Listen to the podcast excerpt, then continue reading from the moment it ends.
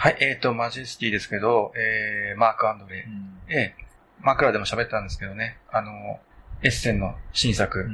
うーそれもあの、ハンスの、ハンスが、まあ、いろいろハンス出していたのかなあの、カルカソンの拡張とかもありましたけど。ああ、はいはい。うん。まあ、あ多分、メインディッシュというか、あれはこのマジェスティなんですよね、去年のエッセンカルカソンは毎回言ってますもんね。うん。で、まあ、がぜんやっぱりね、あの、注目の的うんだったとは思うんですよ。ハンスとマーカンデでね。そうそうそうな、なんて言ったらいいのかな、もう、本当に。もう外れる、はずがないみたいな、ちょっと、まあ、ハードル上がりますよね。ね、うん。まあ、注目度はかなり高かったと思うんですよね。うんで、これが結構あの、アークライトから、まあ、そんなにそのタイムラグなく、う。うんん。それほどタイムラグなく、あの、完全に日本語版に出て、うんまあ、言語依存もほどほどあるんで、うんまあ、日本語版になって、ね、あの、良かったかなっていうふううにも。うん。ん。もともとはなんかその、メビウスがちょっと扱うような感じもあったんですよ。まあ、ハンスといえば。そうですねそううんで、確か、反復会で、えー一回なんか、あーマジェスティ取り扱うみたいなメールがあったような僕は気がしてるんですけどまあ、あの、それが多分このアアークライトが日本版出すということで、立ち食いになったのかな。もう今はその話じゃないですけどね。うん。うんゲーム的にはそのね、あの、非常にシンプルな拡大再生産というか、うん、あのーさっきちらっと話したけど、場からカード取ってきて、それを建物の下に置くと。人物を場から取ってきて、建物の下に置く。うんそうすると、お建物の効果が発動すうる。ん。うん、うん、うん。ということですよね。うんで、まあ、勝利点をおコストとして払う、払うタイプ。うん。うんうんうんあの、ミープルみたいな人なんですけど、それを、あの、欲しいカードがあったら、そのカードに到達するまで、要するに左から右に一列に並んでて、一番左のカードやったら、何もコストかからずに取れると。うん。で、左から3番目のカードであれば、あ左から1番目と2番目のカードの上に、ミープロ1個1個って置いて、えー3番目のカードが取れる。うん。ってことですよね。うん。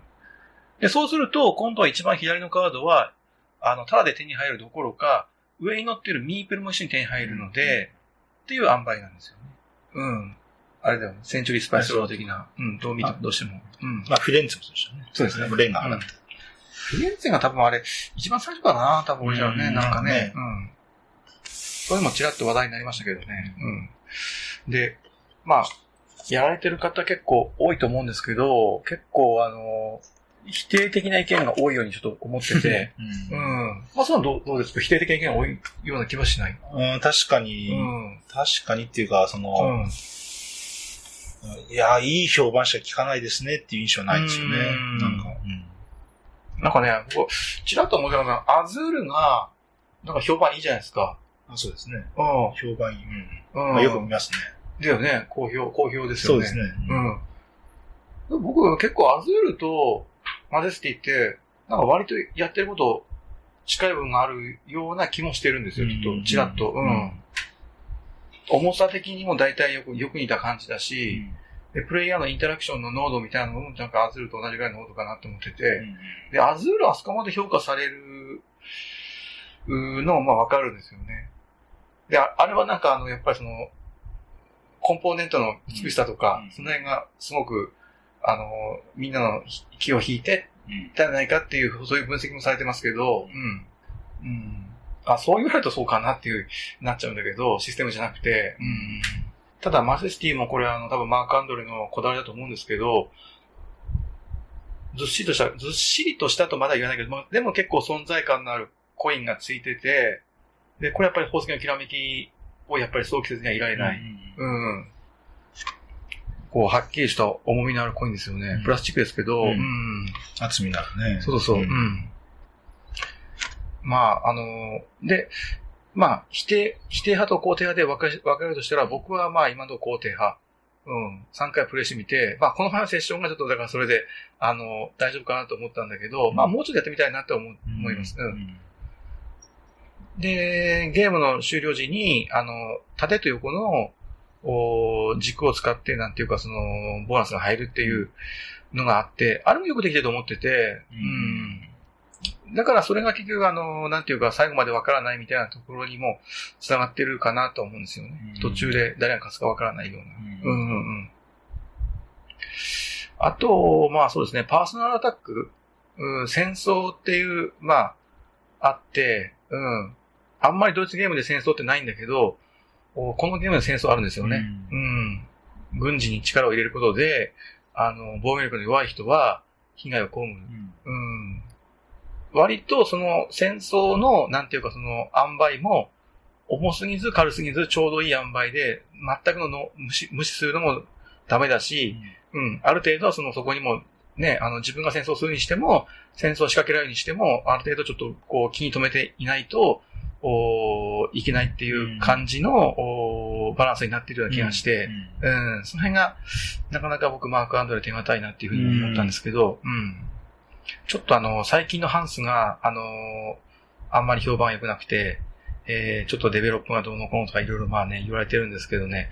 で、やっぱりその、今今作に関しても、やっぱりあの、その、最近のハンスということで、あのあまりいい評価を得ていないような、ううんん、気はしますけどう、んうん。あ、でも、うんあ、でも、た今そのアズールの話があって、確かにそう考えてみれば、うん。その、見えてる情報量とか、見えている確定情報の量とか、その、アブストラクト、アブストラクトってのはですね、運要素がないっていう意味での、うん。アブストラクト具合っていうのは、うん。確かに実は結構同じようなところうん。気がするんですよね。うん。これはミープルとかなんかいろいろ特殊効果が、特殊効果ない、いろいろな効果があるから、あの、アズールほど単純ではないだけで、うん。松本さんどうなんですか？でも、アルスティどうでした？うーんまあ、その、まあさっき言ってた、あの、宿のカード、限らず、うん。後ろのカードもそうやけど、うん。まあ、まあ、こういうなんか、乗算とか掛け算とか、えーたくさん、ある一枚のカードとたくさんこう、うん。好き勝手にたくさんこう積むと、うんこう爆発するようなゲームっていうのは、うん。なかなか、あまあ、ちょっと話まだ戻っちゃうけど、まあ、危うい感じにはやっぱりなるあー可能性があるんだなとは思ってうんああ、そう。そういう要素、要素がね。うんまあ、でもそれがこう、なんか、ドーンって爆発する、やってる方には気持ちいいんで、まあ、それが楽しみでもあるんだけど、うん。ゲーム自体は、マークマークアンドレっぽいっていうか、要するにあーカードも、あの、えー一人何枚、そんなたくさん取らないですよね。もう決まってんだけど、うんもう何枚取るって最初から決まってて、うん結構ね、あっという間におりますよね。うん。全部でラウンド何ラウンドだかな、もう。うん。まあ、12枚、うん、人物カード12枚配置されたら、あの、終わりなんで、結局、12アクションなんだよね。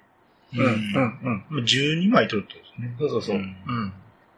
そのカチッとしたところがアンドレっぽいのかな。うん。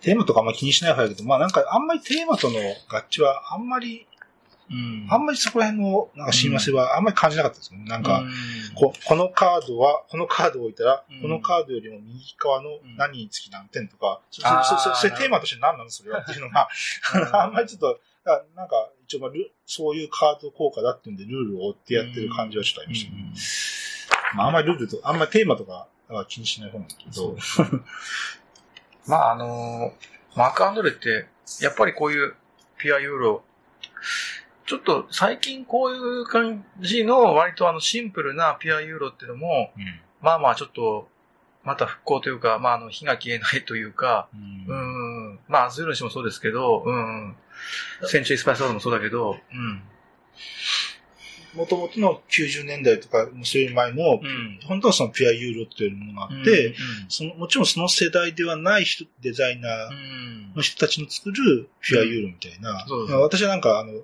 えっと、そういう小説が好きだから、うん。要するにその、エラリー・クイーンだ、シャーロック・ホームズだとか、うん。あの子、あの、あの頃、ああいう、ああいうの、ああいう本格推理小説っていうのを読ん。だうん。若い世代が、若い世代って言ってもまああれやけども、うん。そういう綾津ゆきとか、うん。石川ワリスが、まあそういう新本格って言われて、はいはいまあそれ、それを影響して、ああいうのをもう一回復興しようって今そういうのがあるんだけど、だから、なんていうか、まあ、私のし勝手な、えっと、私の自分の趣味との重ね合わせてるだけだけども、そういう、やっぱこういうなんか、いろんなジャンルで、こういう創作物っていうのは、そういう古き良きものを、こう、新たな世代がこう復興していって、でも、作ってる人間が違うから、うん。全く同じものにはなってなくて、なんていうか、ちょっとやっぱり質の違うものにはなっていて、うん。っていう、こういうなんかこう、こうやっぱこうね、いろんいろんなジャンルってのはこう、やっぱこう繰り返しながらこう、うん。発展していくものなんだなってうん。ちょっと思ってるしたんですけど、うん。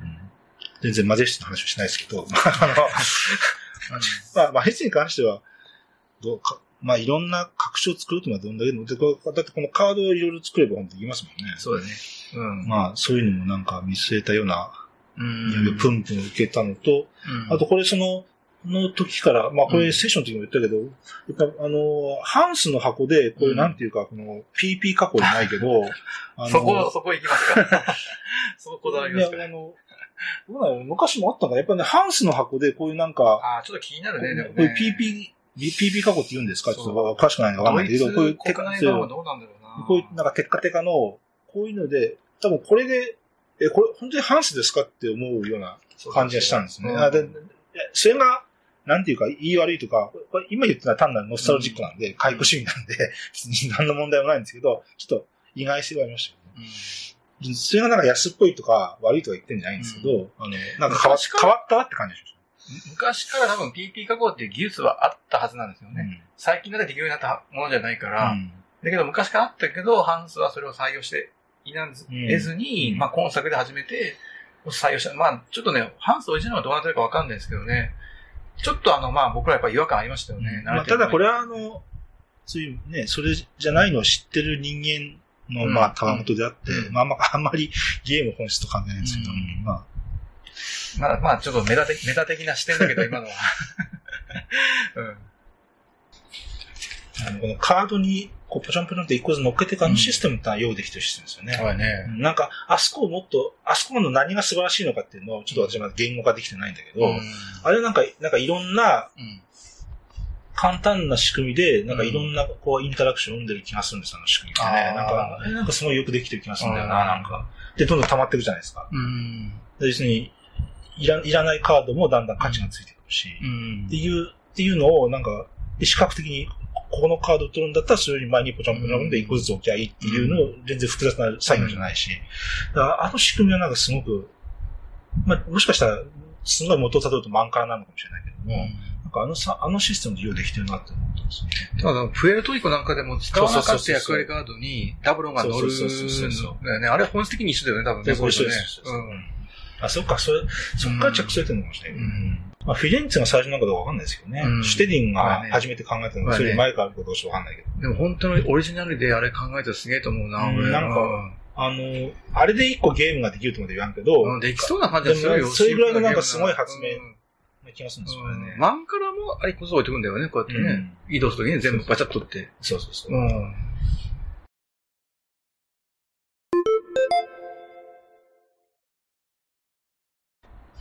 はい、えっと、ではですね、次も新作です。新作ですけど、えー、畑に水、うん。うん。えー、チルチリっていう、うん。うん、オリジナルタイトルは。はい。で、これがメビウス、これぞメビウス翻訳センスですね。畑に水です。いや、素晴らしいですね。いやー、素晴らしい。この、なんていうか、もうあのー安心できるというか、なんていうか、うんこのね、チリ、まあこれはチリとチリで、あの、韻を踏んでるわけですけど、うんまあ、多分これをこのまま直訳してもしょうがないんでしょうね。うん素晴らしいで、この畑に水で、この、ちゃんと畑は緑色で、うん水色、水は水色のフォント、ちゃんと色、フォントの色を変えてるところが、個人的には素晴らしいと思います。あーなるほどね。そこですかこれ他のメビウス製法もこういうのあるんですよ。ああ、そうなんだ。そうあ意外とここに、ここのフォントに工夫してるんですで、あの、作者の人はね、レニー・ハーバードという人で、うんまあ、新人の人というか、ね、あの、ギーク見ても全然、あの、これ一作だけってわけじゃないけども、まあまあほぼほぼもう、うん本当に新人うん。さんっていうか、全然他にはゲーム作ってない人。うんな、どう言ったらいいかな、まあ、あの、タイトルね、まあ、ちょっと悪いイメージ持たれてやるけど、畑に水っていう、なんていうかもう、やぼったいというか、いどんくさいっていうのはちょっと悪いな、言葉ね。あの、要するにその、そういう素朴な、あの、タイトルで、一体じゃどんなゲームなのかと。うんまあ、全然その、派手さはないね、なんていうか、タイトルから受ける、なんかその、あのまあゲームのタイトルとしてはびっくりしますよね。ね、うんうん、引きつけるものはないんですよね。ちょっとね、おって乗り出すような。うん。ただ、これ、結構、ゲーム的には、まあ、ファミリーストラテジー的に、そこそこ、なんていうか戦略的にもあるし、うん、拡大再生産でもあるんだよね。うんうん。で、やっぱりあのー宝石のきらめきはどうしてもやっぱりちょっと、とかあの辺いろいろ引き合いに出したくなるんですけど、まあ、あの、要するにその目標があって、その目標に達成するためのスピードを競うっていうのかな。まあ、あの、畑インフェスの場合はそのカードがなくなったら終了なんで、あええまあ、どんだけその点数を伸ばせるかっていう話なんだけど、手番数決まったんですかそうそう。目標点数、達成型じゃなくて、まあ、どこまでいけるかっていうね、あの、最長飛翔距離というか、うんを競うというか、うん、あれなんですけど、まあ、基本的には僕は一緒だと思ってて、まあ、手番数が決まっているので、できるアクションの回数が決まっていると。で、拡大再生産で、あの、設備投資したいんだけど、設備投資するっていうことは、それだけ手番を消費する。うん。ただ、手番を消費するけれども、その後の成長度合いは上がるわけで、じゃあ、あーどうしますかと。うん、もうコツコツ最初から点数取ることに専念するのか、序盤は設備投資コツコツやってって、あるいはまあ、あの、ゲームの中盤終盤でもいいですよ。あの、設備投資して、ダッシュをかけるのかっていう、まあ、そういうゲームだと思うんですよね、僕ね、基本的に。うん。で、巻いて番、その、ポチョンポチョンとこう、場に、いい水、水であり、コインでありが、あの、要するに表裏で水で、水とコインになるんですけど、それが置かれていって、えー手番が進むごとにだんだんこう増えていくんです、そのね、堆積、累積していくんですよ。で、誰かがそのコインを取るってアクションをすると、その全体の半分のコインが取られてしまう、その人に。うん。これは多分他のゲームでもあったと思うんだけど、パパッと思いつかないけど、よくできてるなと思ってて、うん。手番にやるのはその3つアクションがあって、そのうちの1つがこのコインを取る、半分取るっていうアクションですね。うん、とにかく手番開始に1金そこのコイン池に入れるので、あとはまあ場のカードを取るか、手札のカードをプレイするか。まあ、要するにここの3つですね、うん大きく分けると。うん。で、カードも大きく分けると、あのー種、野菜の種と、プレイヤーの能力を上げる設備。うん、この2種類分かれてて、で、まあ、野菜の種を植えることで、まあ、点数か消費点になるんですけどね。うんうんうん。設備自体はその特になんか点数はついていない。うん。これもなんかこういうゲームでありがちなんだけど、その設備自体に点数があるものとないものがあって、でこの松本さんおっしゃってたのは、あの、要するにその攻撃王は点数ついてるんでしたっけね。うん。うん。うん。こういうのつってましたっけあ、そう、そう言わなかったっけ？そういうこと言ったわけじゃないんだっけ？あ、でも、声響と感覚値が似てるなと思う。ああ、そうそうそういうことね。いや、でもやっぱりあの、他にありそうなゲーム、まあ斬新さはないかな。ないけど、まあ、いろいろとその、なんていうか、僕らが、要するにその拡大再生産的なピュアユーロ、ドイツゲーム、ファミリーストラテジーに求めている、まあ魅力として感じる部分をうまくこう、コンパクトにうまくまとめてて、あの、もう全く僕はプレイ感悪くないなと思ったし、うんうんうん。そのインパクトが大きいわけじゃないんだけど、なんていうかやっぱり、こういうなんかことだよなっていう、み僕らがゲームをして、いろいろ考えて、面白いなって感じたり、魅力を感じたりするっていうのは、要するに、そういうこと、こういうことなんだよなっていうのを僕はちょっとダイレクトに感じたっていうのがちょっと、お印象としてあるんですよね。うん。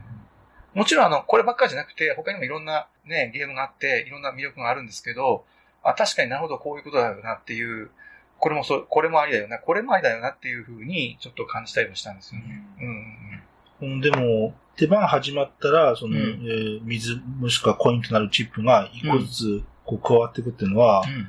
私は結構、ここれすごいぞって言ってたポイントの一つで、うん。うん、いや実、あの、すごいデジタルゲームチックっていうか、アナログゲームとはあんまり相性の実は良くないルールではあるんだけど、うん何かっていうと入れ忘れがあるんで、ああ、はいはい。あの、あんまりアナログゲームとしてはあんまりうん優しくないルールがあるんだけど、うんこれは要するにその、1手番ごとに市場にだんだん、まあお金というのであれば、市場にだんだんリソースが増えていくわけですよね。はいはい。供給されていくわけです、自動に。はい。で最初は場に、えっと、リソースがないんだけど、うん。だんだんだんだんリソースが、だんだん、えっと、増えてきて、うん。な、くるっていうのがあって、うん。で、それの仕組みが面白いなと思って、で、うん。それを、えっと、ここを取っつったら半分取ると。まあ、私、そのルール聞いたときに、あなんかゲシェンコっぽいなと思ったんだけど、はいはい。要するにあの、自分の手前の人で取られちゃうとか、ああ取られた、じゃあ、あ、じゃあ一周前に俺取っときゃよかったっていう、そのあの感覚、うん。でももう一周ぐらい回るかな、ああー、取られたっていう、これがゲシェンクとか、まあ、ムガルとか、うん。まあ、あの、ちょっと違うと、ネフェルティでも、あの、えっ、と、お金取りますって言ったら半分取るんだけど、はいはい。まあまあ、あれもちょっと似てるけど。なるほど。はい。そこをちょっと装備したんですけど、うん。で、で、この取った時に、で、うん。これがお金と水を兼ねてるっていうのも用意できてて、うん。で、しかも、何枚取るにしても、全部お金にするか全部水にするか、どっちかにしなきゃいけない。はい。分配できないって、ここもその、あの、聞いていて、そうそうそう。お金にしたら、カードもしくは設備を買う。で、うん水にしたら、水は、えっと、えーセットコレクションのところにつけて得点が倍になるという得点コードなんで、はい。そのお金、カードもしくは設備を買うか、得点コードにするか、どあなたど、今、今回はどっちにしますかっていうのを迫られてるんですよ、決断を。で、それがよくできてて、うんで、払、お金払ったら、今度は泉に戻るんじゃなくて、井戸に行くんですよね。はい。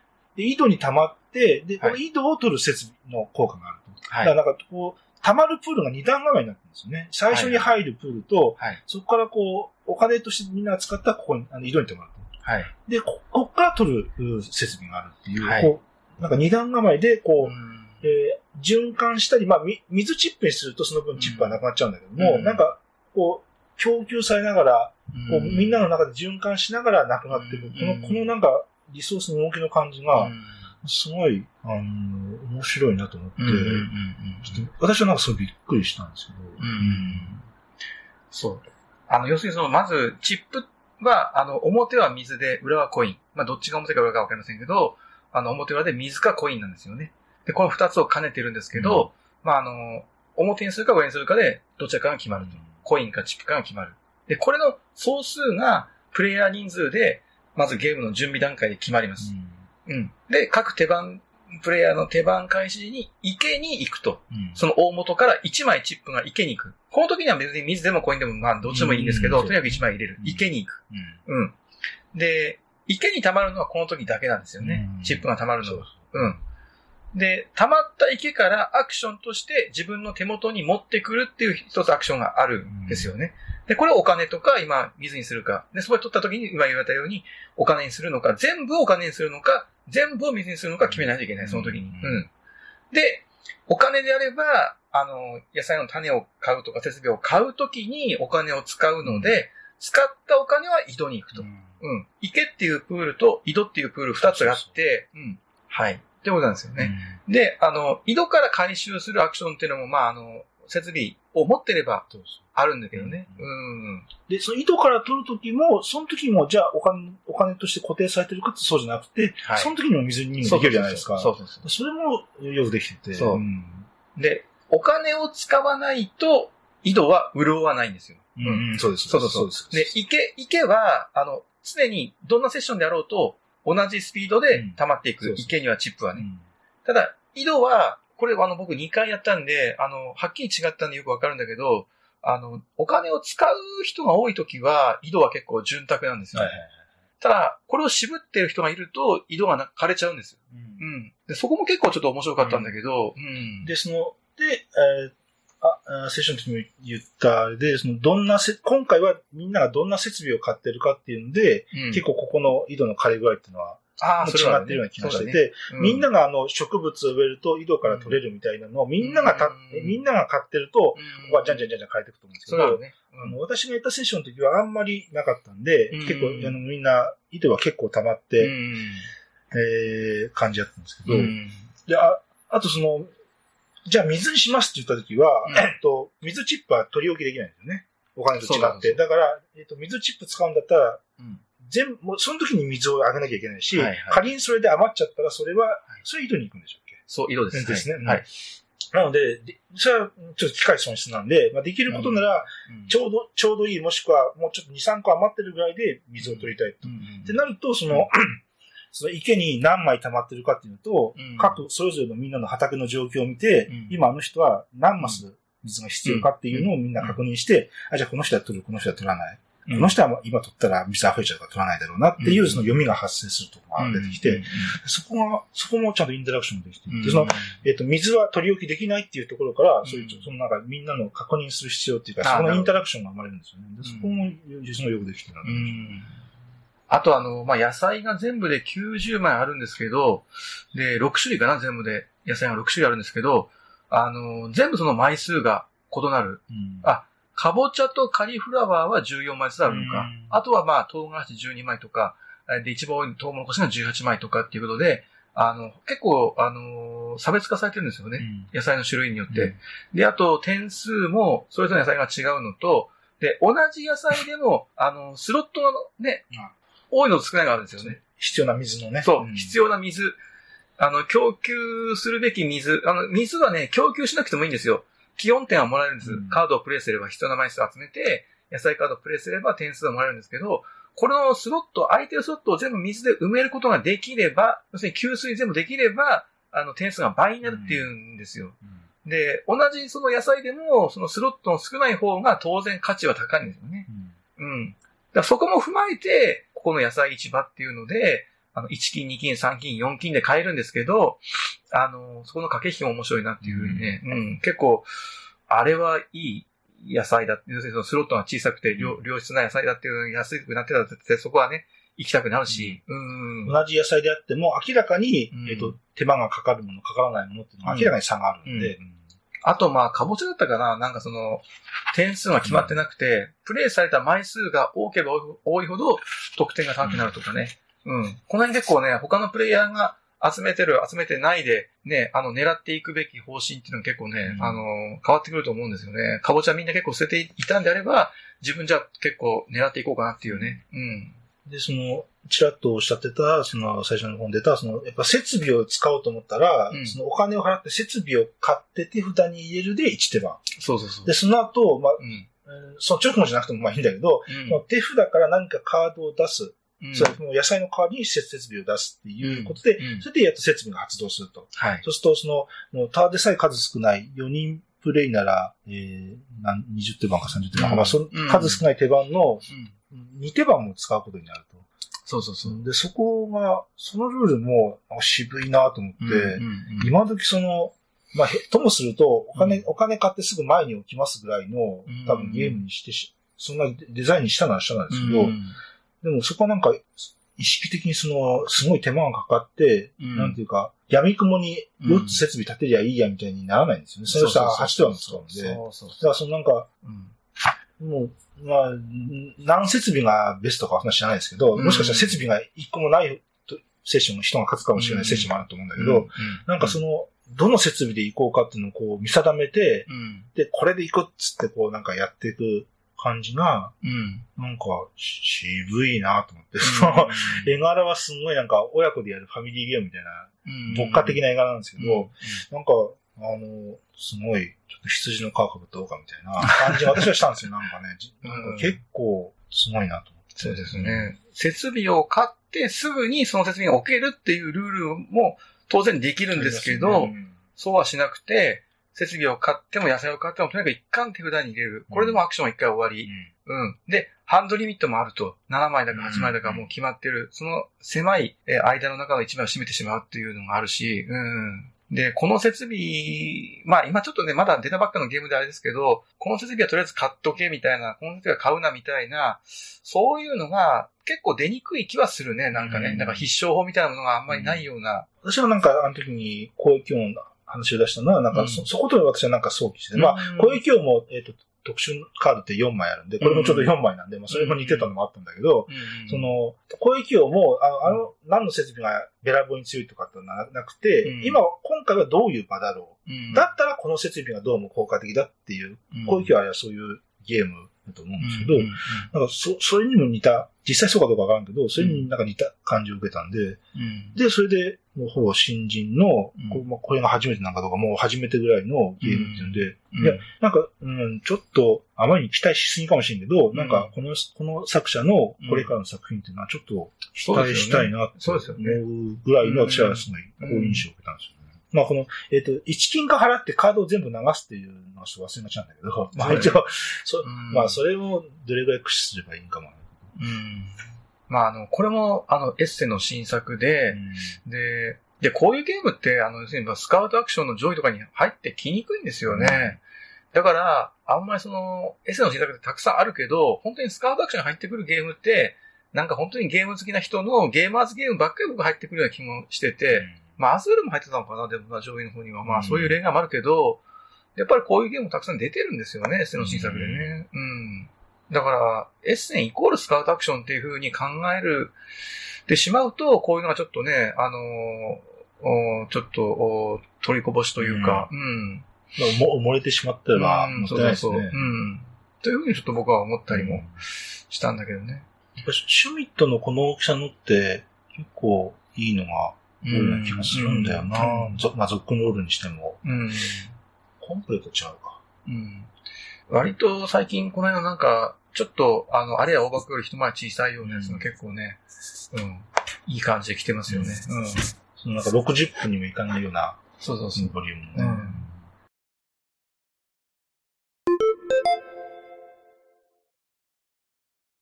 はい、えーっと、ではですね、えー、どしどし、新作を続けますけど、えーっと、イスタンブールダイスゲーム。うん。はい。まあ、あの、イスタンブールのダイスゲームうん。ですね。うん。やっぱり箱絵は渋いおっさんです。うん。まあ、これ結構、おまあ、イスタンブールもともとね、あの、評判良くて、僕も好きですけど、KDJ。そうドーンのね、うん。えールディガードーンですけど、まあ、これもルディガードーンで、うん。えーペガサスかなこれな。やっぱり。うん。もう日本版のホビージャパンの、おで、しあの、しペガサスのロゴはなくなってますけど、うん多分そうだと思います。はい。でですね、勝利条件はルビーを5つ集める。いまあ、勝利条件っていうか、まあ、要するにその、5つ集めた人がいたら、そのラウンドを最後までやって、はいはい一番ルビーを多く集めた人が勝ちなんですけど、おまあ、基本的にその手番でダイスを5つ振るんですよね。うん。えっ、と、6面体のダイス、うん。で、これは6面体で6つとも目は違います。うん。うん。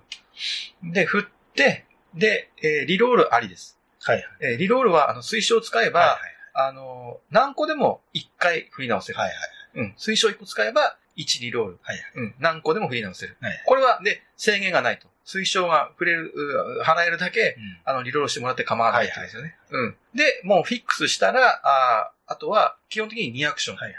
ええまあ、5つのダイスを使って、その中で、えー2つのアクション。うん5つを全部使わなくても良いと。はいはい。うん。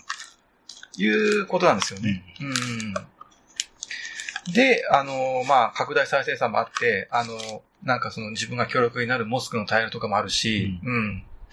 これもそれでね、あの、やっぱり考え、拡大再生産でやっぱり考えさせるのは、その、モスクに中力していっていいのかどうか、これは本当に競争、競争ですからね、5つ集めるうん。早いもん勝ち。うん。で、そのゴールがあって、そのゴールにたどり着くスピードを競うわけで、で、当然そのモスクを取った方が、早、早く走れるんですよね、結局。うん早く走れる。うん。ただ、モスクを取ってるっていうのは、その、その間走れるの止まってるんで、あのーその間にどんどん先行かれてるんですけどうんっていう、そういうちょっと印象が僕にあって、うんうんうんうんいろんなその、ルビーの取り方あって、お金取るとか、あの、リソースで取るとか、うん。あるいはそのカードもあって、あの、ちょっと爆死なんですけど、カードはね、うん。山引きで引いてみて、えー、それで、えーえー、どうのこうのってあるんですけど、うんうん。まあでもよくできてるなと思うん。思いましたね。うんまあ第一印象としては。まあ、うんただ、モスク5枚でもルビー取れるから、そうそうそうまあ、モスクああ、なるほど。も取っていくっていうのがま1個あるんですよね。はいはいまあ、近づちょっと、ちょっと近づきつつあるんですけど、そうそうそうそう。はいまあでも、イスタンブールダイスゲームってなって、うんで、うんで、こうドーン歩きをバッサリ抜いたんで、はい。はい。で、まあ、そこはドーン歩きが好きだった人はうん、あれでしょうけどね。そうじゃないところのイスタンブールを、うんらしさを残したってことですよね。うんこのここのリソースとこのお金とかもまま、えっと、イスタンブールですよね。そうそうそうここもそうか。うん。あの、だんだんそのお金取るとか、リソースで取るとか、いろんな条件あるんだけど、だんだんその条件がハードルが高くなっていくんです。うん少しですねうん。例えばお金は最初10金で取れたのが、最後は20金必要になってくるとか、うん。だからやっぱり急がないといけないというか、まあ、あの、後から行く方がハードル上がっててうん、それもよくできてるなっていうふうに思ったのと、で、カードで、バザールのカードをアクティブにしたときに、その手番プレイヤーはもちろんいいことあるんですけど、手番以外のプレイヤーも何ら何らかしかね、うん。あの、いいことがある、ん。うん、ちょっと残念賞みたいな感じですけど、うん。まあ、あるのが、そういうのはね、ちょっと僕いいなと思うんですよね。あはいはい。うん、手番プレイヤーは当然できるけど、手番以外の人にも、こう、なんていうか、うんリアクションがあって、うん。うん、そういうのってなんかゲーム、なんていうか、あの、退屈にならないというか、はいはいうダウンタイムを発生させないというか、ちょっとね、そういう感じがしてて、はいはいうん。うん。確かに、つそれこそドン、ドン歩きとかなくなって、うん。その、どうなんでしょうね、インタ、ちょっと希薄になったインタラクションを、うん。うんそういうところでちょっと増やそうとしたのかちょっとわかんないですけど、まあ、あの、ちょっと、車に構えた僕ちょっと、あの、ことを言うと、あの今さ、さっきね、ドン歩きなくなって、ほん、どこが一体これドンなのかっていう気も僕はしてて、うん。はいはいはい。うん。で僕、あの、まあ、こういうちょっとね、あの、まあ、これは僕、斜に、斜に構えて意見なんですけど、本当にそのデベロップで、もう本当にその、デベロップってのは本当にこう、なんていうか、デザイナーの個性を、その、なんていうか、削っていくっていうとちょっと、あ悪いかもしれないけど、なんていうかこう、どこまでがデベロップかわかんないけど、なんかすごいこれデベロップすげえなっていうちょっと思ったら、まあ、本当にツルツルのなんか玉みたいな感じがしたんですよね、このゲームやって僕は。。うん。で、デベロップだな、デベロップすげえわと思ったら、このゲームやった時に。ちょっとしすぎじゃないかぐらい。そう、デベロップしすぎじゃないか、ツルツルじゃんっていうう。ん。うん。だそれはそれで、あの、完成品として高高い価値があるんですけど、うん。で、どこがじゃあ一体ドーンラストなのっていう、ちょっとそういう気もしたんだよね。確かにね。うんこれは僕のちょっとあの、まあ、あの、ちょっと、なんていうかな。そのなんか、う。うんん、その、ルビーをうん。5個取るのが目標。うん。で、早い者勝ちでだんだん難しくなってくるよっていう、なんかその、イスタンブールの香りだけは、うん。か香りだけはあるんですけど、香りだけは十分あるんですけど、うんなんかそいや、イスタンブールスあると思うよ、僕ね。う ん全然。うん。あると思うんだけど、うん。でもさっき言ったこのダイス、このダイスで、うんなんかリロールあり、うんこの、えっ、と、何個に分けて、うん2アクションっていう、ここは、まあまあよくある、ダイスゲームではよくあるうん。あの、機能で、うん。まあ確かに、うん。わかんないですけどね、あの、ど、どっからがデベロップなのか、うんドーンのもう、まあ、もともと本当デザインがもう、これは本当に完成形にほぼほぼ近いものだったのかもしれないし、わかんないんですけど、うん、なんかもうデベロップで本当に磨き上げられてるなっていう、それがすごい印象深くてさ、うん僕は。うん。まあ、実は面白かったっていう感想の上で言うんですけどよくできて、ると思う、うん僕は。なんかその、なんか、フランチャイズで店出したみたいな、なんていうかな、あの、いや、あの、けなしてるわけじゃないんだけど、うん。そのまあ、やっぱり KDG を取ったあのイスタンブールという非常に有名なまあゲームなわけでして、まあその名前を関すれば、うん。そのその時点で、まあ下世話な話ある程度は、うん。あの、数字も見れるわけで、っていうのも、まあゼロじゃないとは思うんですよね。あの、なんか否定的な言い方やってるんで、申し訳ないけど、ゲームとしてはすごく面白くて、よくできてるんですよ。完成高くて。ただ、ドーンの顔が見えないっていうか、例えば5話なんかだと、あの、ドーンらしさっていうか、本当にドーン歩きがもうメインに据えられたメカニクスで、あの、非常にその分かるんですよ、作者の意図も。ルイ14世とかね。そうそうそう。うん。ドーン歩きでやる意義みたいなのがあるんだけど、うんあって顔も見えてくるんだよね、ドーンの個性がね、色がね。ただ、あの、本作には、あの、そういうなんていうか、あの、デザイナーの色っていうか魅力的なものっていうか、は、ちょっと薄いかなっていう、ううんん、本当にその、うん、ヤスリにかけられて、どんどんその、なんていうか、うん、元の色から違う色にこうなっていったかのような、うん。まあ、これはちょっと僕の、その時の印象なんですけどね、まあ、単なる、うん。まあだから、イスタンブールってちょっと置いといて、ダイスゲームとしてうん面白かった。そうですよね。ううんん。だから別になんか、肝骨脱退してるわけでもないんだけど、うんまあ何でもかんでもそのヒットするとダイスゲームになってくるご時世で、で、元のなんていうかね、ケルトがケルトダイスになったり、カードになってなったりね、うん、あのーまあ、うん、ズロレットがズルトダイスになったり、えー、なった時に、じゃあ、ケルトらしさって何とか、うん。じゃあイスタンブールらしさは何っていう、そこにやっぱり注目すると思うんで、うん。まあ、それがでも、あの、なくなっても別に悪くはないと思うんだけど、やっぱり残ってる方がいいと思うよね。ううんん。そっからそのゲームの本質っていうのがちょっとね、見えてくるかもしれないし、共通項からその、ケルトダイス、ケルトカード、元のケルト、そこに通底するものがケルトっていうものかもしれない。ううんん。ただただイスタンブールのあれを、なんか、うんただスモールサイジングしたんじゃ、うん。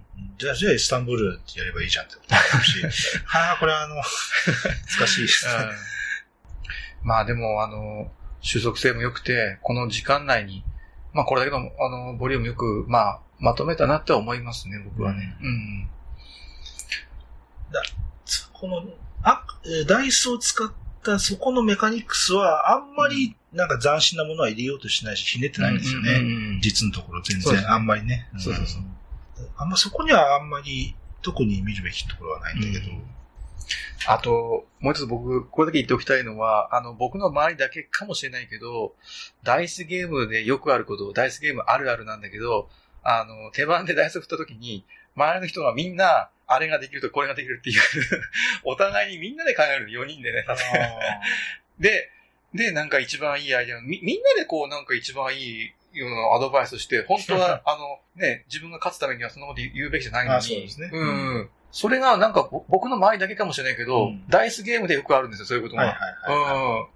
あれ一体何なのかなってちょっと思ってて、僕はやっぱりあれはね、あんまり好きじゃないんですよね。あんまり好きじゃない。あんまり好きじゃない。うん、うん。言いたいのはわかるんですよ。ひらめいて、こう分かって、多分こう言いたくなるんだよね、多分ね。なんか。まあ思いついた。そうですそううん。で、で、ただ手番プレイヤーだけでじゃあ考えてやったと、やった後に、次の人が、えー、あそこあれできたのにしなかったんですね、みたいなこと言われるのはそれはそれで嫌なんだけど。あ、嫌だね。うんはいはいはいでもやっぱり言うべきじゃないし、あの、言うべきじゃないと思うんだよね。あの、あんまりアドバイスするべきじゃないとうんは思う。僕はその、うんそっちの方が面白いと思うんで。はいはいうん。やってる人からしたらね、まあ、うん自分で考えたいでしょうしね。うんうんあまあ、で、終わった後に、じゃあ、あそこは、聞きたい、聞きたいかもしれない。純粋にね。うんあ、じゃあ、あれできたのになんであれしなかったのか、そこをちょっと伺い、聞きたいんですけどって言われて、単純に手番プレイヤーが見落としていたんであれば、あの、まあ、正直、あ、そっか、見落としていましたって言ってもいいけど、うんまあ、あんまりいい気はしないかもしれないですよね、それもね、ちょっとね。うん確かに、まあ、イスタンブールダイスに限らずダイスゲームはありますよね。そう、なんかない、ない、そういうなんかありますね。うんまあそれこそキャントストップだって、うんあ、これは9と12で、そうそうそう。まあいいんじゃないですかそう、みんな、みんな言うんですよね。あ、これかこれかこれだよな、これだねっていう、なんかね。あ、でも、まあ、これすればいいんじゃないですかまでは言わなくても、まあ選択肢を言う人いますよね選択肢レベルで。うんそそのうちどれを選ぶかはまだは言わないとしても、そのせこうこう分けたらこれもできますよっていうのは言う言う人いますよ、確かあ、これとこれなんかできますね、みたいなね。うんこれとこれとこれができますね。どれがいいかは別として。うんだけど、そ、それも結局そ の、もちろん。手番プレイヤーの考えることだよねそれは楽しみだよね、プレイヤーは手番プレイヤーが考える。多分、なんか、その、それは単純な論理的な場合分けにしか過ぎないから、うんまあ、一応上げつ、上げつらだけ一応上げたっていうことなんでしょうね。提示するだけ。もちろんそれをするのも楽しみなんだけど、まあ、もしかしたらそのなんか、早く、早く進めてほしいから。そういうことかな。まあ、ダウンタイムの軽減は繋がってるのは確かにね。まあ僕なんか結構ね、あの、頭の回転が遅いというか、あの、あんまり見落としの多い男なんで、結構ね、こういうダイスゲームで、あの、人からのアドバイスがないと思いつかないこと多いから、なんかありがたいっちゃありがたいんだけど。まあでもなんかこう、考えた時に、こう、わーって言われてう、ん、で、こう、ちょっと軽くパニックになる人いるじゃないですかはいはいはい。そのなんかこう、集中して考えたいのに、そうそうそう。ノイズが入る。そうそうそう。今なんか違う方向でこう考えてたのに、横からこう入ると、親ってなっちゃう時あるよね。うん。それはあの、それはなんかインストしてる時に、なんか、急になんか横やり入ってきたらめんどくさいのと同じで、うんうんうん ただまあ基本やっぱり、まあマナーとしてやっぱ、うん。まあまあど、どうなのかな、そこはね、でもね。もちろんね、どう多分言言ってる方はでもそのプレイヤーに対して悪い気はしないと思って言ってると思うし、うんそうね。うん。自分も多分言ってもらいたいのかもしれないけど、ううん。ん悪気があるわけじゃないんだけど、まあ悪気がないからいいとは言えないんだけど、なんかね、ダイスゲームね、あるあるなんだよな、それ。全般にありますようね。ん。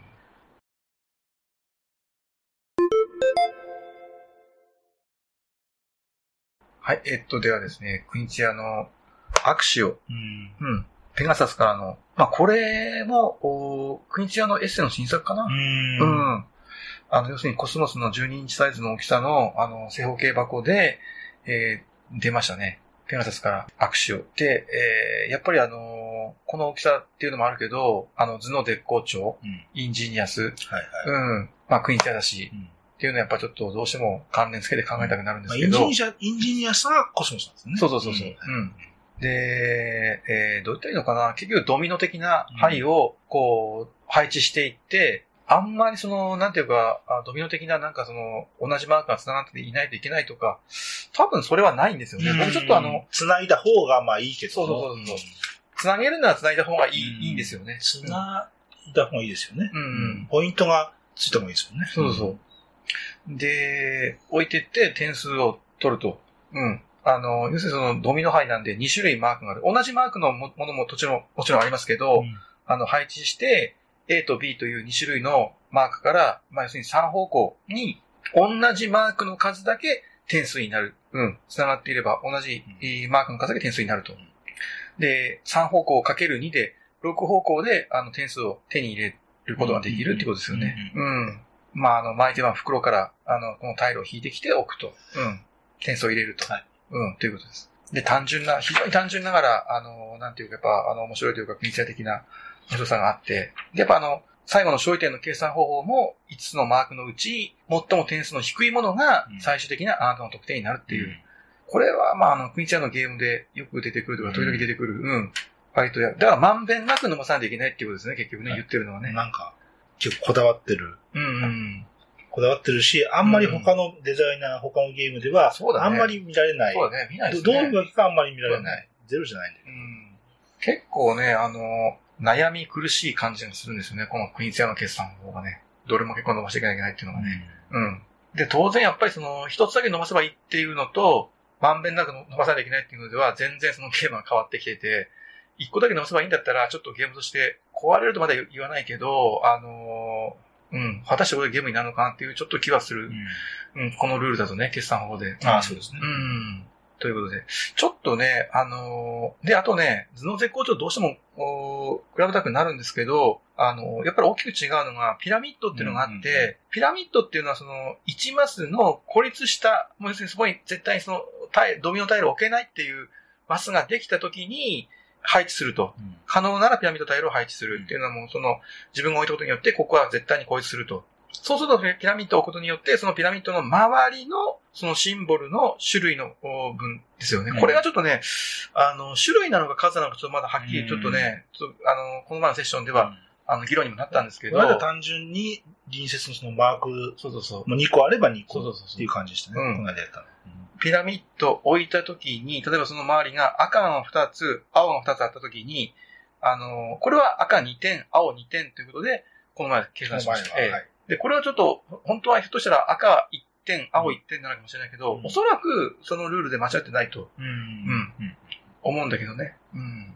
テーマ的には何もないし、あの、本当にちょっとアブストラクトチックなもう、うん。ただやっぱりその、袋から引いてくるので、あの、揺らぎは、十分大きな揺らぎはあるし、あの、他のプレイヤーがどういうふうに置いていくかっていうのはものすごく大きいので、あの、アブストラクトというガチガチっていうほどではない、うん。うん、うん、ちょっとなんていうか、あの、ブロックスみたいな感じの、あはい。うん、あれぐらいのなんていうか、ちょっとね。まあでもなかなかちょっと、おどうなんだろうな、これ。一応、バネストが国内流通してますけど、うんそこまで大きな、あの、なんていうか、あの、あまりプレイヤーからのリアクションも返ってきていませんかね。まあね、あんまり。うんコスモスから頭脳絶好調が出てて、まあ、ペガサスなんで、うん。まあ、インジーニアしてつけるわけにもいかず、うん、まあ、アクションとつけて、私はまあ、その共共有関係と、うんあとあとあるタイミングで出し抜くっていう、うんまあ、ゲームなんやろなっていうのは思ってて、うん。その、み、ある一つの色について稼ごうと思ったら、んまあ、み、二人とかで、うん。一緒にこうやっていくと、二人とも伸びるんですよね。ああ、はいはいはい。っていう中で、えでも、その中で、えっ、と、あるところでこうガスッと止めて。ごめんっつっても、うんここで伸びないし、みたいな。うん。切り捨てるみたいな。うん。うん。っていう、そういうのをいろんな色でやっていく感じで、うん。なんやろな。まあ、それは、それは頭脳絶好調もそうなんですけど、例えば自分は他の人よりも結構青、青を伸ばしてる。うん。で、他の人はどうも青がまだ伸びてないっていう時に、自分だけガスガス青を貯めて、もう俺はこれ青十分かな。でまだ、まだみんなは青伸びてないっていう時に、えっと、こういう、あ青、青と違う色のタイルを手元に持っていった時に、こう、ガスッとそこで止めちゃうと。あ、あ青、青、青、青って繋いでたのを、うん。その列を、こういうタイルでせき止めして、僕もう青十分なんで、まあうん。皆さん知らないけどね、みたいな。うん。で、そういうのいろんな色でこう、お互い見合いながらやっていくっていう、まあ、ゲームなんですけど、でもそれは、それは頭脳絶好調もそういうゲームなんで、あんまりそこの感覚は変わんないと思うんですけど、あとはそのピラミッドなんやろな。ピラミッドによって、ちょっと取れなかったマークを、ちょっとちょちょってこう、えっと、取れる場合があり得るんで、あったあんまり下茶にピラミッドがつ簡単に作れるような場にはしん方がいいんかなとか、まあそういう人はよくわかってないんですけど、最後の方とか1枚タイルを置いて2個ピラミッドがこう立ったりすることもあり得るんで、うんあの壁とかと隣接すると。そうですよね。で、それだとかなり、えっといろんな種類の、うんえっとマークがガスガス入っちゃうんで、だからそういうのは絞った方がいいのかなとか、まあなんかそんな、うん印象としてはそんな感じですよね。うんそうですよね。なるほどね。お互いにこう、ウィンウィンの関係を築いたり、まあ、あるいは、あの、ルーズウィンの関係を作ったりっていう、そういうのは結構、あちこちで起きるゲームですかね。うん。自分だけとすごい伸びてる色が、自分だけ他の人よりもめっちゃ伸びてる色が1個あったら、うん。結構ガスッと止めると、うん結構足止めになるんですよね。そうそういうのをみんなでいろんな色でやっていく、うん。まあ、ゲームなんやろうなと思ってますよね。うん結構もう一回その色を育てるのに時間がかかるんで、そうだね止まっ。ちゃうと。そうですよね。なんかその色が結構伸びると、一挙に大量得点することも可能なんですけど、うん。まあ止まったらそこでもうね、本当にもう可能性なくなっちゃうんで、ほぼほぼ。うん。あとちょっとあのー要するにその、手札を補充するときに、要するにその得点が最も低い色うん。の、その、その人のね、その人の今、一番低い点数のおシンボルが一番手札にないときは、これを全部あの、捨てて、6枚補充うんできるっていう、うん。ちょっとね、まあ、このルールがちょっとね、あんまあんまり美しくないかなっていう 気もしましたんだよね。救済ルールだけど。うんこの引き運の悪さの救済ルールですそうだね。うん。それもジーニアス、ジーニアスにもあったと思いますよね。あそうね確か。僕はなんかでも、ほとんどその、頭脳絶好調を忘れて、どのゲームでも忘れてしまったんだけど、どっちかっていうと、まあ頭脳絶好調が好きかな、うんなんか、うん。これはなんか、邪推すると、うん。まあ、ペガサスから、うん。なんか頭脳絶好調っぽいものを。作ってくださいって言われたのが、いや、これ、そんなことないよって怒られそうですけど、うんでもなんかあまりにもね、似てますしね、ヘックスが四角になったっていうぐらいで、うんここの、ある色を振り切ったら連続手番っていう、そこまでも、ああ、なるほどね。インジニアス同じじゃないですか。。そんなルールあっそういえば。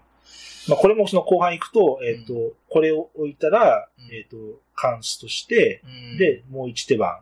で、うん。違う色が関数として、もう一手番みたいに、まあ、これのコンボになるんだけど、うん。まあ、それもジ、インジ、インジニアスと似てる、同じだし、うん。うん。だまあ、なんていうか、ペガサス版インジニアスみたいな。なんかね、セルフリメイクじゃないけど、うん。うんなんか、まあでも、クニツィアはこのモチーフ、あとこの一番低いてパラメーターが点数って、これやっぱ好きなんでしょ、うんなんやろな。なんかね、やっぱね、あのね、やっぱりあの、インジニアスもそうだけど、このアクションもそうで、やっぱそのままならなさ、うん、この自分の思い通りにいかない感じ。ほぼほぼずっと思い通りにいかない感じで。この前の松本さんうまく進めてたんで、松本さんかなりなんか気持ちよかったかもしれないけど、なんかもう、うまくいかないこの感じですね。ずーっと最後まで。ううんん。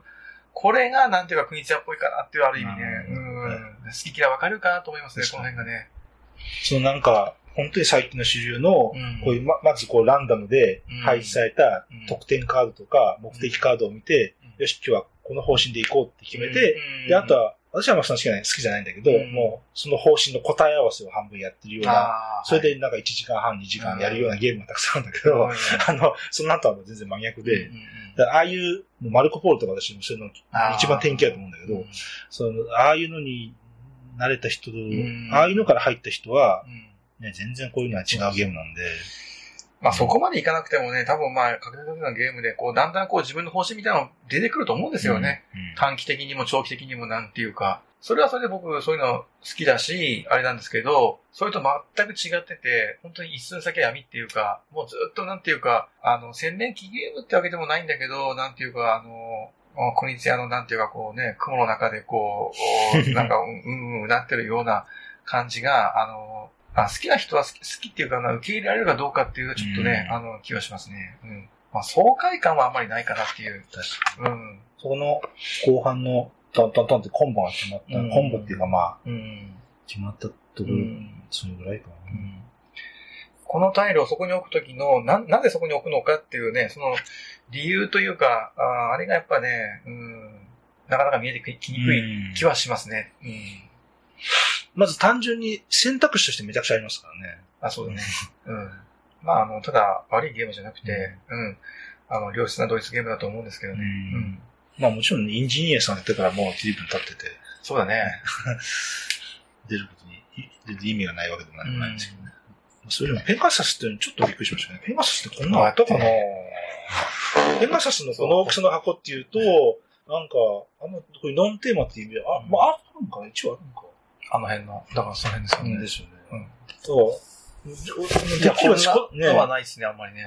っぱなんかコスモスの、コスモスとかは、うん。あの、か昔から結構これ力入れてるんルミスにしても、あの、なんか二人用のカルナックとかにしても、はい。あの、アブストラクトなんだけど、あ、ペ、えペガサスと思って、それにびっくりしました。なるほどね。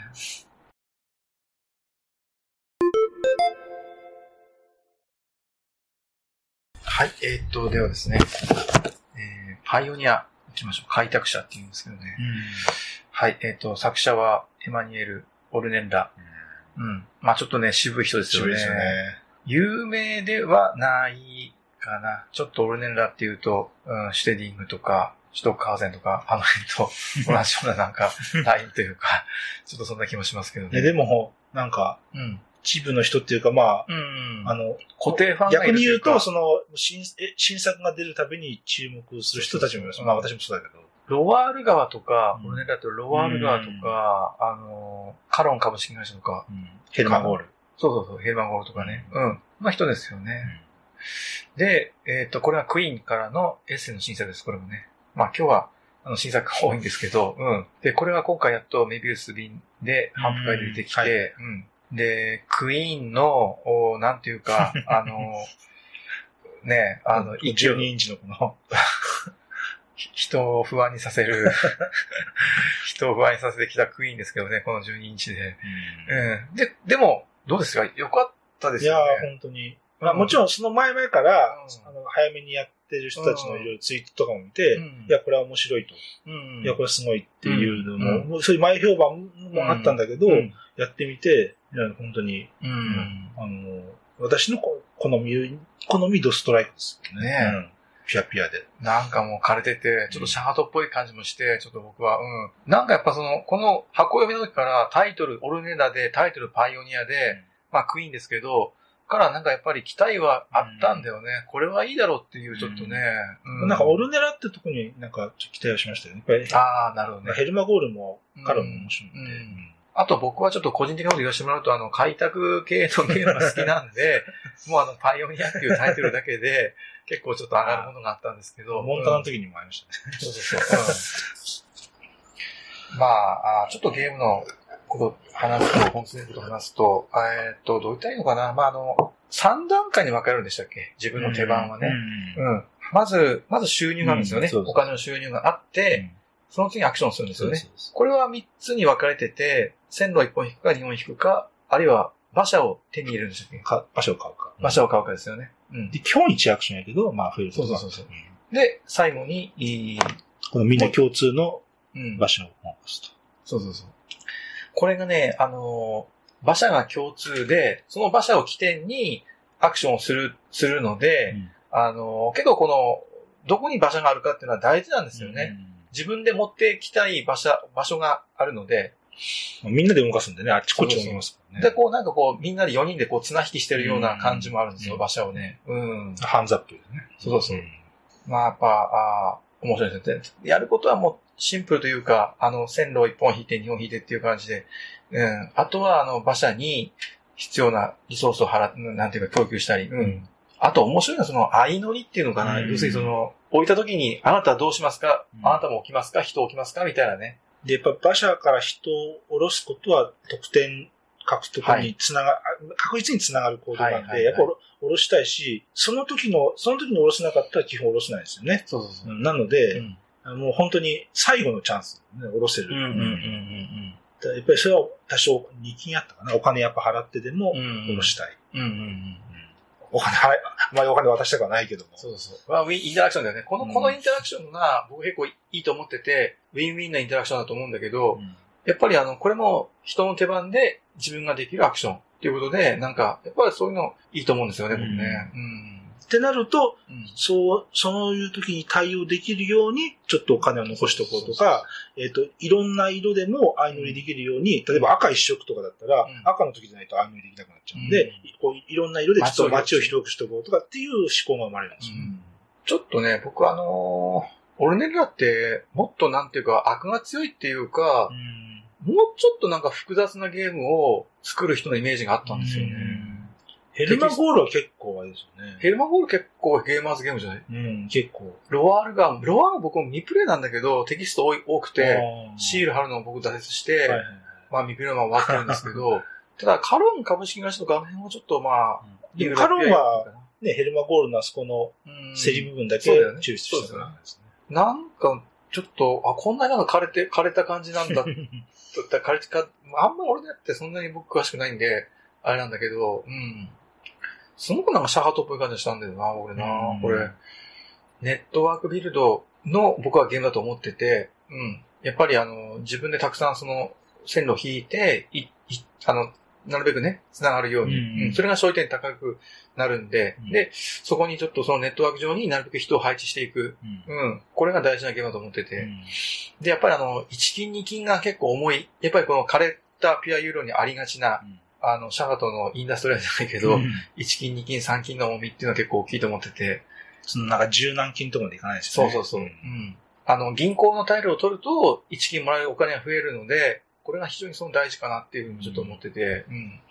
緩いところでもあるんだけど、まあ最初にこの色どタイルがこうどんな感じで、例えばすごい極端にこう、えっ、と、うんこの特殊タイルの配置が割れちゃったりすると、どんな感じ、まあそれで壊れるとは言わんけど、うんまあなんか、ちょっとか、それを見てちょっと考えなきゃいけないかなっていうところありますけど、うんうんで、まあその一金もらえる、一金もらえるおじさんを最初にこう取って、ある一人の人だけが取っちゃったら、うんその人だけはずっと毎回毎回その人だけ一金収入が毎回毎回毎回毎回多くなるんで、で、まあそれはどうなんかな？ただまあいろんな人の意見を聞くと、うん。まあ、全然そうじゃない人が勝ったっていうセッションも。あるみたいだし。だね。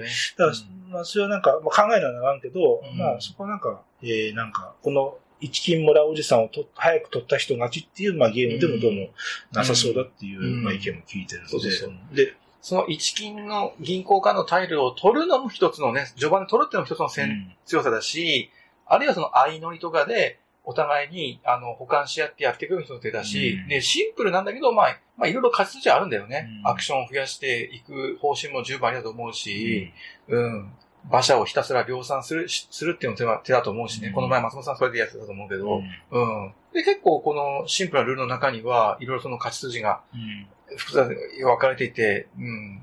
で、それも、それが結局その、盤上には一つの馬車っていうね、あの、共有する馬車っていうのは一つだけしかなくて、それの綱引きでっていうことで、それが結構面白いゲームだなっていうふうにちょっと思ったんですけど、うん。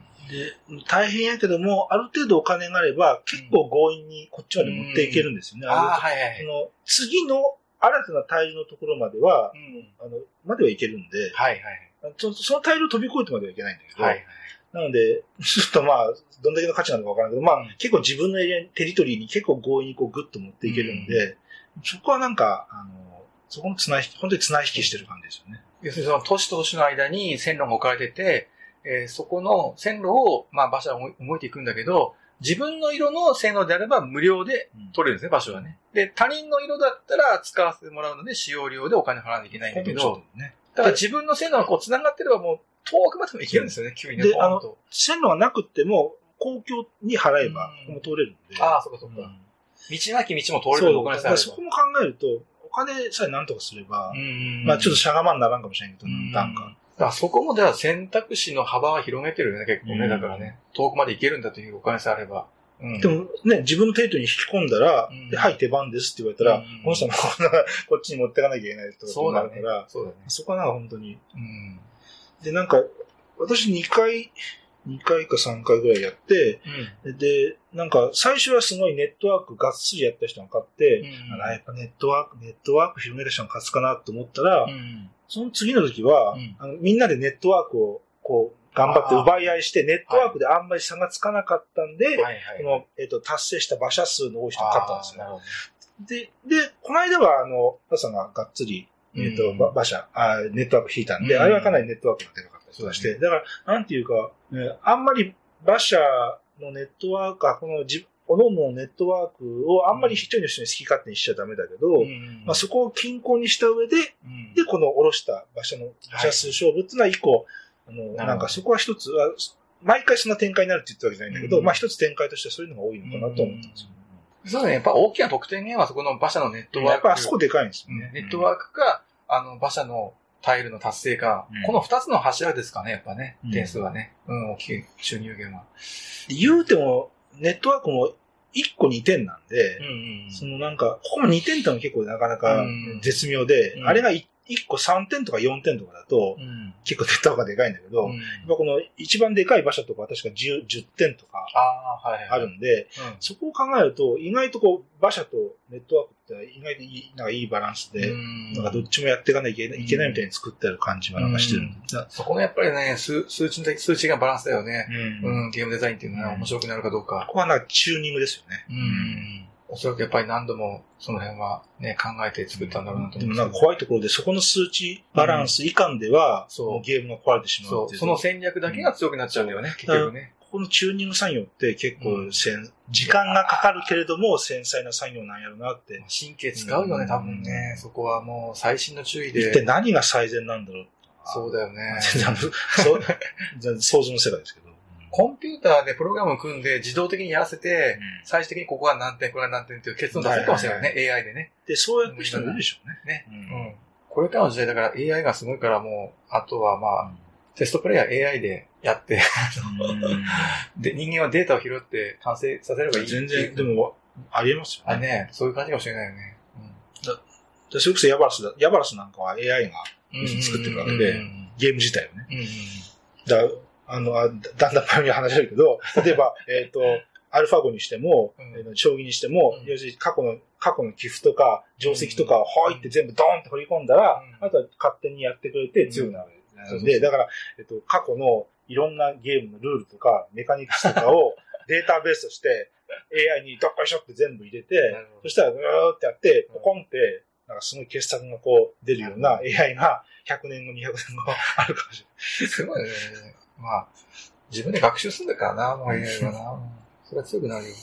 やっぱりどうしてもクイーンで12インチの箱っていうと、うん。やっぱりその、私だけの印象かもしれないけど、やっぱりクイーンっていうのは、やっぱなんていうかこう、たくさん作品、毎回コンスタントに出るんだけど、うん。その玉石混交というか、うーん、宝石もあるけども、石ころもあるみたいな。まあまあまあそういうイメージが大 あやっぱあって、で例えばエッセン行った人がいろいろ見ると、うん。まあ、エッセンのクイーンのブースに行くと、うん。昨年のうん。あのクイーンがの新作が、この山積みになって、一箱8ユーロとか、一箱5ユーロとかで何売りされてるみたいなのを見るじゃないですか。うん。そういうの見る、そういうのもあって、え、クイーンっていうのはメーカーとして、なんていうかこう、なんか一個一個の作品をこうん。う磨き上げて、これしかないみたいなんで、うん出すってなんかいう、ここ最近多いよね。クイーンちょっと乱発しすぎたよね。本当の昔からじゃないですよね。そうそう昔だってこうやって見てみると、あの、ランカスターとか、マンモスとかね、サマールカンドとか結構、フレスコにしろ、エドにしろ、キングダムビルダーにしろね、いいゲーム多かったんで、だから箱の大きさこそ変わってないんだけど、うんその例えば、例えば今パフのクラウドファンディングでちょっとあれかな、うんキック、まあ、キックしてるじゃん、たくさんなんかもう。だからリスクがないとか言って社長が言ってたんでしょ？だってもう、うんうんもういい時代になったとか言って。うん。だから、例えば、パフュームとかう、ん。ね、今、えっと、あと、まあまあ、ワールドモニュメンツとかう、ん。えーまあ、の間のソラリスとかかな。で、ななんていうか、そのなんやろ、こう、いたくさん出てるけど、うんなんていうか、こう、あんまり 話題にならずに、ちょっとまあ、ま、ま、マハラニとかもあそうそうる。なんかその、フチューンとか。うんまあ、リュックスは結構評価良かったけどハイタイドとかね。うんトレジャーハンターもあれが。だからそのなんか、そこら辺が、まあ、江戸とかも結構いいと思うのよ。うん江戸僕結構好きそうでよ。ですすね。だから、そこら辺の僕なんか、それこそなんか、私リグーリアとか結構いいと思ってるんだけど、うん。だからなんかそういうの、そういうのもなんか一緒になってこう、石と一緒に思えちゃうのももったいないなと思いながら。まあ、あんまりなんかね、もう、やってないんで、全部が全部悪いかどうかとかもちょっとわかんないんですけど、なんかな、でもあの、ハイ、ハイタイドだったかな、あの、ビーチでの。な、な、波打ち際のやつ。うんちょっとあれも期待してたんだけど、なんか、モジュール多すぎて、なんかそれを焦点ぼ上げてて、なんかどうな、うんうんまあでも、うん。まあ、パイオニアは、そう。その心配は。そうそうそう。いやー、いいですよね。これもスタンダードと言っていいぐらいの、うんまあ、ピアユーロの、うん。しばらく本当になんか、体力続きそうな感じの。でやっぱマーリンも、あのフェルト出たけど、うんあれもなんか良さそうで期待できできる感じで、うん。今のところの結論としては、エッセンの新作合わせで出すクイーンは、まあまあ、いけてる。あ、その、えっ、と、クイーンとして、クイーンの新作っていうので、そこのパイオニア、マーリう。うん。はいエッセンで出すクイーンは悪くないのかなっていう。だってほとんど、ほとんどなんか毎月1個ぐらいで出てたもんね、クイーンうん飲んでね。なんかビビスビンでどんどん入ってきてたけど、そうそうそうちょっともうちょっとうんざりしてて、ちょっと。うん。で、で、このパイオニアと周りに限ってはなかなかマイビスに乗らなくて、やきもきしてて、本命が来ないよって言ってて、どうどうなってんだってちょっと思ってたんだけど、うん。ちょっとなんかあの、アークライドとかホビージャパンが出すのかなってちょっと思って、ね、判権取ったのかなみたいなのを邪推してたんですけどね。あ、ちょっと細かいことですけど、その、さえっ、と、線路1本引く、線路2本引く、馬車買うっていうのを、うん。えっと最初1アクションなんですけど、うん。このアクション、紫のアクションチップ増やせるはいはい。3を取ると、はいまあ最大3アクションまで増えるんだけど、はいその同じアクションは2個打てないんですよね。あ細かいですけど、はいこれ結構渋いなと思ってて。